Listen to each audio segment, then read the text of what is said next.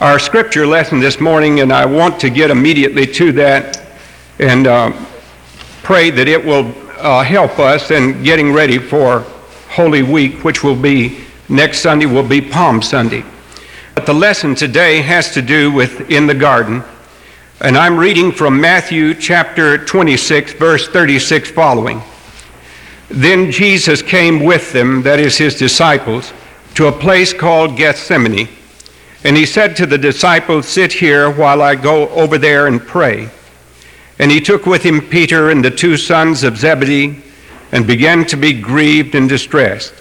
And then he said to them, My soul is deeply grieved to the point of death. Remain here and keep watch with me. And he went a little beyond them, and he fell on his face, and he prayed, saying, My Father, if it is possible, let this cup pass from me. Yet not as I will, but as thou wilt. And he came to the disciples and found them sleeping. And he said to, So you men could not keep watch with me for one hour? Keep watching and praying, that you may not enter into temptation. The spirit is willing, but the flesh is weak. He went away again a second time and prayed, saying, My Father, if this cannot pass away unless I drink it, thy will be done. And he came back and found them sleeping, for their eyes were heavy. And he left them again and went away and prayed a third time, saying the same thing once more. Then he came to the disciples and said to them, Are you still sleeping and taking your rest? Behold, the hour is at hand, and the Son of Man is being betrayed into the hands of sinners. Arise and let us be going. Behold, the one who betrays me is at hand. Amen. May God, to our understanding, this important reading from His Word. Let's bow in prayer. And now, our Father, we turn our minds and hearts especially uh, to Thee, asking for the guidance of Thy Holy Spirit as we pick up perhaps the most sacred scene in all of Holy Scripture. We pray that the Holy Spirit Himself, who alone can interpret the true meaning of these awful passages of Scripture, may speak to our minds and hearts in this hour so that our wills may be turned over to you. We pray that you will accept the gifts which we bring this day. We joyfully dedicate them to your service and pray that they may be used for your glory. In Jesus' name, amen. A few weeks ago, I was staying in the home of a friend, and I saw a familiar face on a book. The title of the book was A Preacher's Life of Jesus. I had not um, uh, seen George Duncan's face in some time, and it made me very happy that book to read during the course of the evening. I think the most moving chapter in the entire book came when I got to the place in the book which told of Jesus' experience in the Garden of Gethsemane. It's funny how your mind does strange things to you when you go back to an old familiar haunt. Having gone back to East Texas and looked at those little churches on the hillside, and amongst the old people that I knew as a boy coming up, I could still remember the singing of a hymn where he leads me, I will follow. We were thinking a while ago about how good it is to have close fellowship in a church. And in the church there, uh, when the invitation was given at the conclusion of the worship, which was not every Sunday, but was almost every Sunday, if someone did come forward, the pianist or the organist would switch immediately to this hymn I can hear my Savior calling, I can hear my Savior calling, I can hear Savior calling. I'll go with him, with him, all the way. There was something very moving about those people coming down the aisle and then the singing of this hymn. And then the people in the church would get up and walk forward and greet the person who had come forward. And I'll never forget their one stanza. I'll go with him through the garden. I'll go with him through the garden. I'll go with him through the garden. I'll go with him, with him, all the way. And I can remember still what a solemn impression that made on my mind, especially when we come back to these words in the Gospel of Matthew. Then Jesus came with them to a place called Gethsemane, and he said to his disciples, Set here, and the King James puts it, while I go yonder and pray. There are some times there is a place that comes to us in life where we have to go alone. He had with him those eleven. Judas had already departed. He had taken the eleven and he said, Sit here while I go yonder and pray. But even he needed someone else to be with him, and so he took Peter and James and John and asked them to come apart with him. And he began to be grieved and distressed. The Mark and Lucan accounts of this tell us that he was astonished or amazed at the feelings that were going through him in that moment. And the writer of the epistle to the Hebrews tells us that with fearful groanings, he offered up his soul to God in prayer. I can remember how surprised I was when I read those words, and that it occurred to me that Jesus had actually experienced the sensation of fear. I have known what icy fear can be. I can remember looking into the face of the anesthetist and the people in the room and wondering if, when I went to sleep, I would wake up in this life or whether I would wake up in the world to come. I didn't know. And there was a fear that came, but then there was a resignation of my will to the Lord, and then peace came. Well, the Lord Jesus was far braver than I could ever be. What would be the source of the agonizing fear that would have come to his soul in this moment? It could only be the fact that he who knew no sin was to become sin for us. That those dreadful words, My God, my God, why hast thou forsaken me? were not merely the recitation of the 22nd Psalm but were giving expression to him as darkness came over the face of the earth, and he bore our sins in his own body on the tree. It begins here. He was grieved and he was distressed. He was grieved and he was distressed. Then he has to leave these three and he says to them, My soul is deeply grieved to the point of death. Remain here and keep watch with me. He hungered for them to share with him the experience that he was going through now. They were bewildered by all that had happened in the upper room. They were bewildered by the strange things that he had said on the way to this olive garden. They had seen him do so many incredible things. They had seen him stop a storm by simply saying to the winds and the waves, Hush, be still. They had seen a leper screaming frantically, Unclean, unclean. And Jesus touched him, and he was made cleansed again. They had seen a man being carried out to a graveyard and a poor mother weeping her heart out. And Jesus stopped the funeral procession and said, Young man, arise. And he brought that man back from the dead. So, how could it be that he should be so baffled and astonished and grieved at such a moment as this? They could not understand it. And he says to them, Keep watch with me. When you come into some bitter moment, if it came tonight, who would you want to be with you? Who would you want to be with you?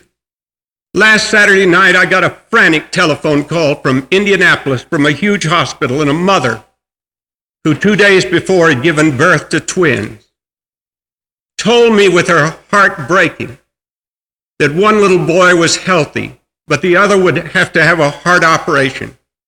It took five hours to operate the little boy, just two days old. He was not to live. He died. She wanted that little boy so much. But she called because she wanted prayers offered in behalf of her little child. She had reached the place of exhaustion, and she besought God for prayer. She must take comfort in the words of Job I know that my Redeemer liveth. She must resign this all to the Lord's gracious hands.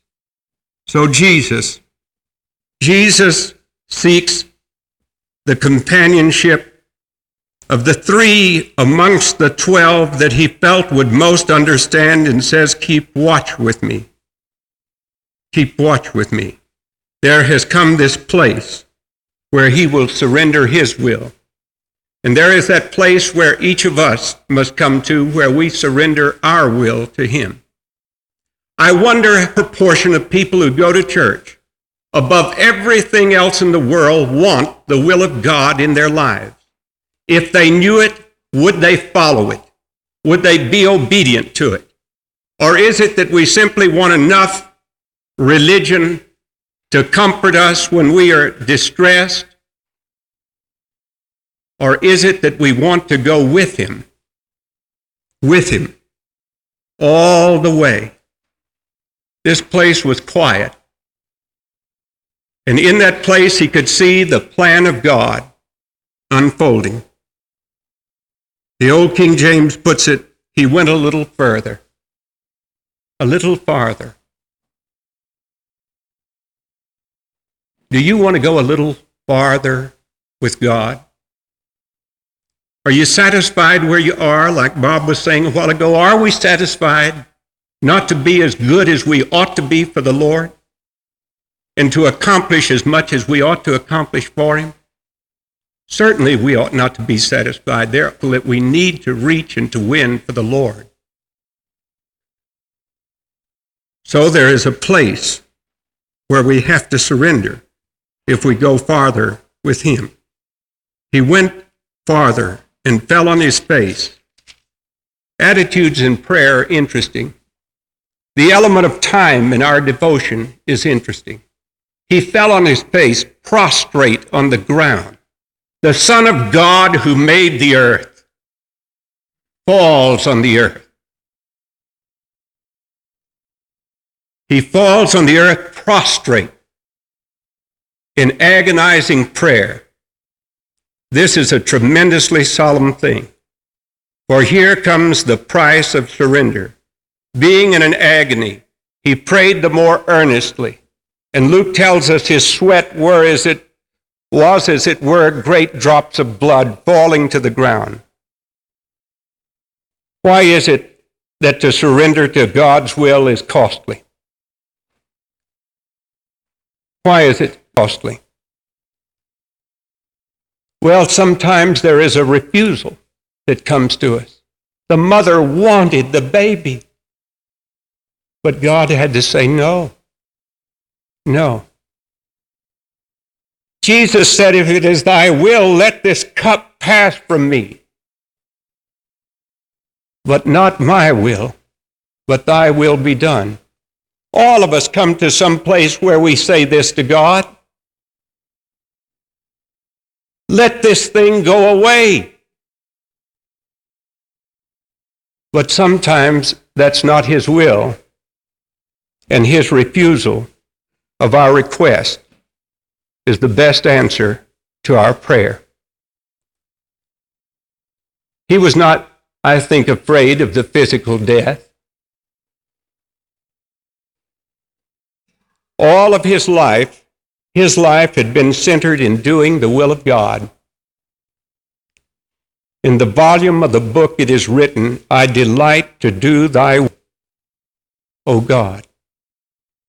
His chief delight came from doing the will of God and being obedient to God. He never sinned in thought, word, or deed.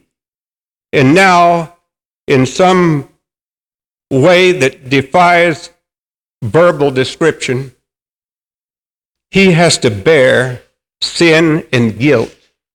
And this is an astonishing feeling that comes over him.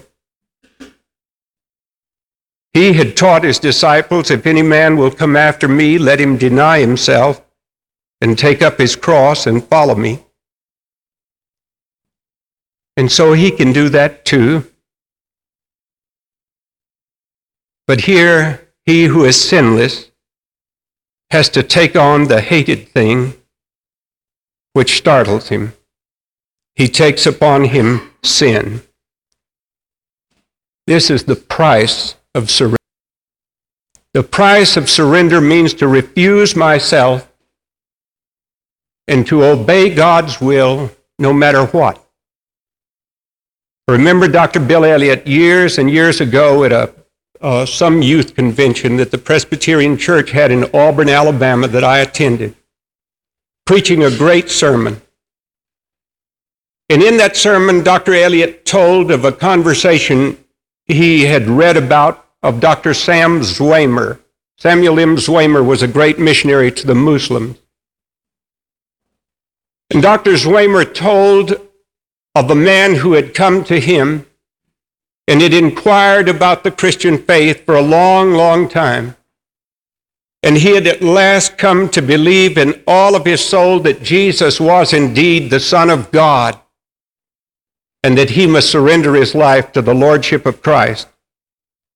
But he knew what the penalty would be that his family, who were fanatical Muslims, would see to it that he would, or at the very best, cut off, and that he would never be allowed to speak with any of them again. He came to Dr. Zwemer to ask him if he could somehow be a secret disciple of Christ. And Sam Zwemer had to tell him the hard thing that Jesus had said. If you confess me before men, I will confess you before my Father in heaven. But if you deny me before men, I will deny you before my Father in heaven. And Dr. Zwemer said that he walked outside of the mission compound and looked from the balcony and saw that man as he started to leave the compound. And he stopped under a palm tree and knelt down on his knees and began to pray to God. And he said, When I saw him do that, and saw him come back later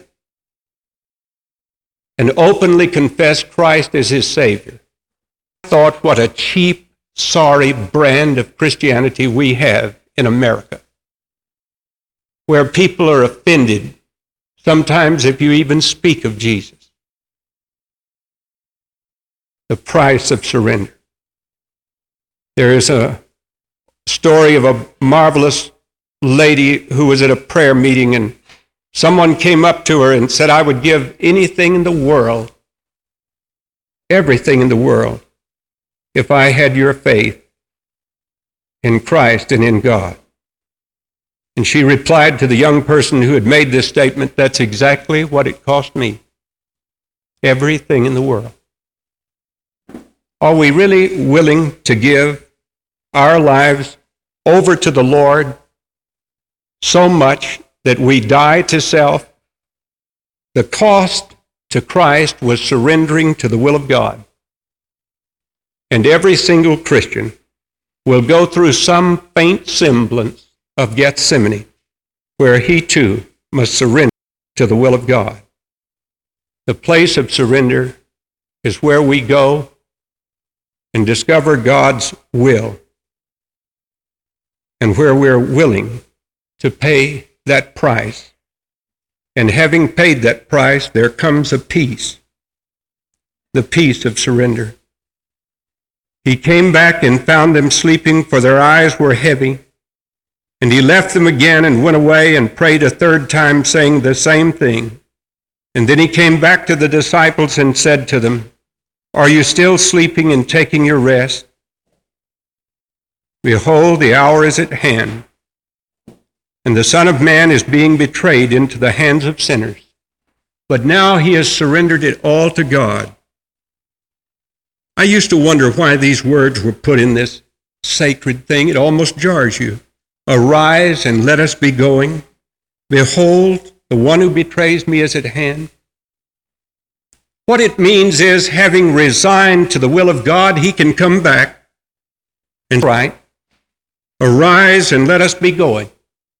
I can face the cross. I can face the people who are coming to arrest me now.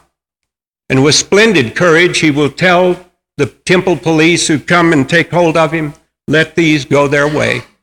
I am the one whom you seek. Luke tells us that they were so astonished they fell back, having never heard words like this from a man. Something so tremendous about his presence. The place of surrender and the price of surrender and the peace of surrender. This little book is Jungle Pilot. The other night we were emphasizing missions, and we had had a rather painful time that evening and had been into the doctor and back. And so I went through the red slip of people that were to pray for with my wife, and then read out loud from Jungle Pilot the story of Nate, one of those missionaries who was killed down in Ecuador. I didn't know until I read this book that his father had made 15 of the windows in the National Cathedral. He was a great stained glass artist. The great rose window in the north transept uh, was created by Lawrence Saint, Nate Saint's father. They were tremendous Christians. They loved the Lord and they loved their Bibles and they loved church. And this boy resolved early in life to give his life over as a life of discipleship. From the time he was uh, little William Teeter's age, he drew airplanes as a little boy with the scrawl that he drew the planes with. He wanted more than anything in the world to be a pilot. And he was figuring out how he could serve God and be a pilot as well. And he went into the Air Force back when it was the Army Air Corps at the beginning of World War II. He was selected for cadet training. And then he came in to discover that his leg was reddened and that there was terrible swelling and pain in it. And osteomyelitis, which had struck him at 14, had now hit him again. The fever and the pain were so great that he had to go to the hospital. And even though he was tops in his class, the doctor had to tell him, You will not fly for the Army. And he came back brokenhearted. And in this book, he tells of the experience. But then he says, How beautiful it is to know, in spite of my shattered dreams, that God's will for me is best. And somehow, he will resolve it to his own glory. And how God did. He took this man to Ecuador, and thousands upon thousands of young people, that whole Urbana conference, can tell you about Nate Saint. The many who have come to the Lord as a result of the deaths of those young men who served him, and he was the key jungle pilot. The peace of surrender comes when we have paid that price and have gotten to that place. And then I think it is that we can know the victory that the Lord brings through the love of Christ. Man fell in a garden, and Christ fought in this garden and yielded his life to the will of God. And then in a garden, God wrote, brought him back from the dead again and gave him, gave him the great victory over death. And now may the God of peace, who brought again from the dead our Lord Jesus Christ, that great shepherd of the sheep, through the blood of the everlasting covenant, make you perfect in every good work to do his will, working in you that which is well pleasing in his sight, through Jesus Christ our Lord, to whom be all glory, honor, dominion, and power, both now and forever.